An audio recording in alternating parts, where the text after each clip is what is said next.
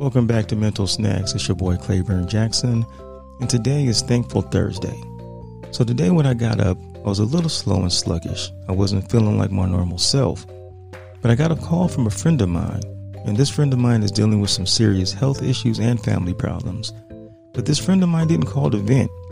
They called to tell me about a new workout they had just finished and how the weather has been so nice that they've been going down to the beach for lunch. This friend was full of energy and full of life. My friend closed the call by saying, Clay, just be happy and thankful for the simple things in life. Don't overthink it. Just live and be happy. Well, that call was right on time.